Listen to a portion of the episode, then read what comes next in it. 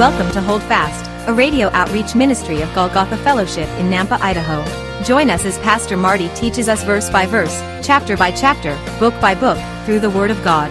To listen to any of these messages in their entirety or to find out more about our fellowship, please visit golgothafellowship.org. Let's listen in to today's message, and may the Lord richly bless you. What have I to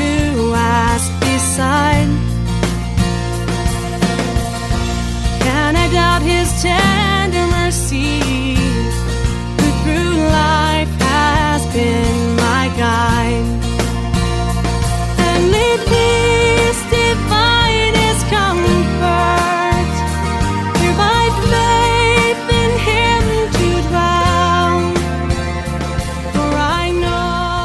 next one on the scene, that was Babylon. The next one on the scene was Medo Persia. And that's what we're going to see described in verse 5. And suddenly another beast, a second, like a bear, it was raised up on one side and had three ribs in its mouth between its teeth. And they said thus to it Arise, devour much flesh. And so we know Medo Persia, it was lumbering like a bear. They had a two million man army, which was unheard of in that day. And they would lumber, they would move slowly and methodically, and they were brutal. And they crushed anybody who stood against them. And they devoured much flesh. And I won't get into all that, but it's truth when you read their history. But the Medo Persians also know this, where it says it raised itself up on one side. We know this is true because we know Persia rose up among the Medes and the Persians. The Medes were basically absorbed by the Persians. And many times in history, when you study this out, when they talk about the Medo Persian Empire, they just talk about Persia. It did raise itself up on one side. It became powerful and mighty. Persia became powerful and mighty, just as the prophecy of Daniel describes. And we know that the kingdom had three amazing conquests. In its history, we know that Medo Persia had three main conquests. Babylon, of course, they took down Babylon, the one no one thought they could take down. Egypt and Lydia. Lydia was a powerful kingdom. Egypt tried to make a rise back on the world scene, but we know Medo Persia destroyed all three of those empires, thus, the three ribs in the mouth. It's pretty fascinating and it's pretty accurate when you start to see, and this is just the general outline, and that was Medo Persia. Then the third beast we're about to read about, of course, remember it lines up with that dream of Nebuchadnezzar. The third one on the list, the belly, it is Greece, the Grecian Empire. Verse 6 After this I looked, and there was another like a leopard, which had on its back four wings of a bird. The beast also had four heads, and dominion was given to it. Fascinating. And this also lines up with history. Just remember this Daniel wrote this 200 years before the, Greece, before the Greek Empire, before the Grecian Empire rose to power. There's no way he could have guessed at this, and you'll see how accurate this really is. Greece, though, was led by a man you might know of this name, Alexander the Great. Phenomenal leader, and by the way, he was a foreshadow of the Antichrist. This man, Alexander the Great, was a powerful, wicked leader, but he moved like the speed of a leopard with wings. Those four wings, though, and those four heads we're going to see are pointing to something within his kingdom. But his army was efficient the way a leopard hunts. It would pounce. He usually only had, took 35,000 troops with him, and he would destroy armies three, four times bigger than him because of his tactics and his strategy. It was amazing. There was no one like Alexander the Great on the scene of the world. By 29 years old, Alexander the Great had conquered the known world. That had never happened before in history. He did it so quickly. He conquered in such dramatic fashion. His conquest was so thorough. So he even lamented it. 29 years old, he lamented. There's history, historical accounts of him lamenting that he had no one else to fight, no one else that was a, a worthy foe, a worthy opponent. He was utterly amazing. Clarke wrote this. He said, Nothing in the history of the world was equal to the conquest of Alexander, who ran through all the countries from Illyricum to the Adriatic Sea to the Indian Ocean and the river Ganges. In 12 years, subdued parts of Europe and all of Asia. And here's the fascinating thing remember this again, 200 years after Daniel. It then states the beast also had four heads and dominion was given to it. And we know about those four wings. Well, something fascinating happened. On the way to ruling the world, Alexander the Great, on June 11, 323 BC, at the young age of 33 years old, died mysteriously. Not only that, historical accounts say this. This is, this is just one of those weird things I give to you. This is just from your Uncle Marty. You go, you know, study this out. But he laid on his deathbed. They, they declared him dead. But for six full days, his body didn't decompose. It was really strange. And there are a lot of people who say they have the answer and they have all these theories, but that's just strange. Didn't decompose, didn't smell, nothing. Six days. But before his death, they asked him, Who should we give the kingdom to? Because he had no successor. He had not had time to really even think about this. Let this be a lesson for you young people, by the way.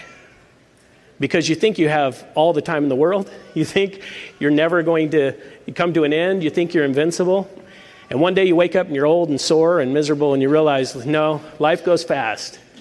But not only that, it's so precious and you don't know. You're not guaranteed tomorrow. None of us are. None of us are guaranteed today. So remember that. But Alexander the Great had no successor.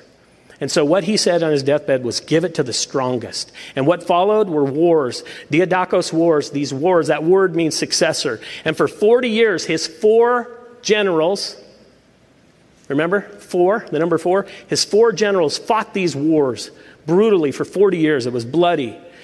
And so after the end of that, these four heads, these four generals came to an agreement. They came to a ceasefire and they divided the kingdom up. So these four heads took dominion over the kingdom, just as Daniel prophesied. And we know those four generals were Cassander in the far west, Antigonus in Turkey, which they call Asia, but modern day Turkey, Seleucus, who is the Seleucian Empire, that was east, including Israel, all of the Levant, all the way to India. And then Ptolemy, you might have heard of him, he was in the south, primarily Egypt, but all of the southern kingdom, just as was prophesied. Those four heads were given dominion, and the kingdom of Greece was divided. Then Daniel, though, he sees this fourth beast. Totally different animal. When actually, no, it's not an animal at all. This is what is crazy about this. The first three are described as some kind of animal, the last one is described as something mechanical, something made of iron. Look at this, Daniel 7 7. After this, I saw in the night visions, and behold, a fourth beast, dreadful and terrible, exceedingly strong. It had huge iron teeth. It was devouring, breaking in pieces, and trampling the residue with its feet. Take note of that. It was different from all the beasts that were before it, and it had ten horns. There's another note to take. And so we read about this last beast this last beast. And we know, if you remember Nebuchadnezzar's dream, he had a dream about legs of iron that had feet of iron mixed with clay. They were combined, but they were separate. And this fourth beast is that empire. It's the Roman Empire. And I'll show you how it's also the revived Roman Empire. It's to be divided in two. They had the legs of iron and the feet of iron and clay. And the legs, of course, were the kingdom that was around during John's day, and that'll come into play here soon. Rome, the Empire of Rome, was brutal. It took over the world. And remember, it was, uh, it was around during Jesus' day, wasn't it? The Roman Empire. And it will rise again. They always talk about the South rising again. The South's not going to rise again, but Rome is, okay? So here's the, here's the thing it had huge teeth made of iron. It, was, it used to devour the nations, and then the residue with its feet, it trampled. Again, we know Rome was different. It was different than all the other beasts. Rome was the first republic, it was the first form of this kind of government okay, which is a, a good form of government, but it depends on who leads it. It's like a church. You know, we, we study, we're going to be studying the Calvary distinctives in October on Wednesday nights, and we're going to be going through the Calvary distinctives and why Calvary Chapel and what kind of government we have. And it is the Moses model, it's pastor led with elders in support, deacons in support, church in support of that. But here's the thing it only works if a man of God stays humble and teachable himself. It's the same in a republic. It only works if the people in leadership stay humble and teachable and accountable to people in the nation. It only works that way. But when it gets out of whack, out of line, you know what happens. And Rome was out of line. Rome became an evil nation. But understand this all three of the previous nations, they allowed surrender of other societies. They would allow people to acclimate. Not Rome, it was dreadful. It didn't allow it. If people surrendered, they'd still slaughter them, they'd still burn down their cities. They didn't have any remorse or any mercy. This was different. Rome was different. There'd never been a kingdom like Rome. It was fierce and it was brutal. And here's the thing it never went away. Rome is still with us. It just diminished. It diminished in power, it diminished in excellence, but it's still with us. It's still around today. And we know it will gain power again. We know under Satan's power, the Roman Empire will rise again. it will be revived. That is talking about those feet of iron and clay, and it's talking about this dreadful beast that trampled down with its feet. All of those things made of iron, and iron is important. We'll, we'll look at that next week. But then we see this, this last beast had 10 horns. And this is really what I want to focus on today because next week in Daniel chapter 7, verse 21 through 28, we're going to see more about the 10 horns.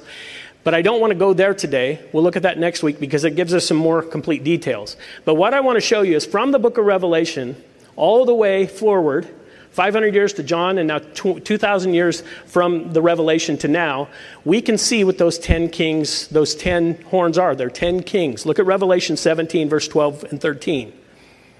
The 10 horns which you saw are 10 kings who have received no kingdom as yet, but they receive authority for one hour as kings with the beast. These are of one mind, and they will give their power and authority to the beast. So these 10 horns are 10 kings that will represent some kind of 10 kingdoms, 10 regions. That seems to be what it's saying. But these 10 kings will give power to the Antichrist. During the tribulation, the Antichrist will come to power through the power of Satan, but also his earthly power will be these 10 kings who raise him up and give them and yield their power to him willingly. And if you study this out, you'll see there's all sorts of, sorts of uh, proposals in the world today to divide the world up into 10 global regions. This has been Hold Fast, a radio outreach ministry of Golgotha Fellowship in Nampa, Idaho. Thank you for listening today. If you would like to hear this message again, or any other in their entirety, please visit golgothafellowship.org. Our fellowship meets in Southeast Nampa, and our Sunday services are at 10 a.m. For more information, visit our website. Until next time, may the Lord richly bless you. Hi, folks. Pastor Marty here. Thank you for tuning in. I hope you enjoyed the teaching today. You know, it's my prayer that it's encouraged you to continue faithfully in the study of God's Word. I think it's so crucially important that these days the body of Christ stay in, grounded and anchored in the Word of God. As the world around us is sinking in the waves of false doctrine and the opinions of men, if you are seeking a church family, a church home, and you live in the southeast Nampa area, I want to personally invite you. Our Sunday services are at 10 a.m., and we currently meet at East Valley Middle School. That's right off Greenhurst and Happy Valley. If you want to find out more, if you have any questions, you need directions, you want to catch up on a message, or if you have a prayer request, just go to our website, golgothafellowship.org. Let me help you spell that. It's G O L G O T H A fellowship.org. Until next time, may God bless you, and remember, to hold fast.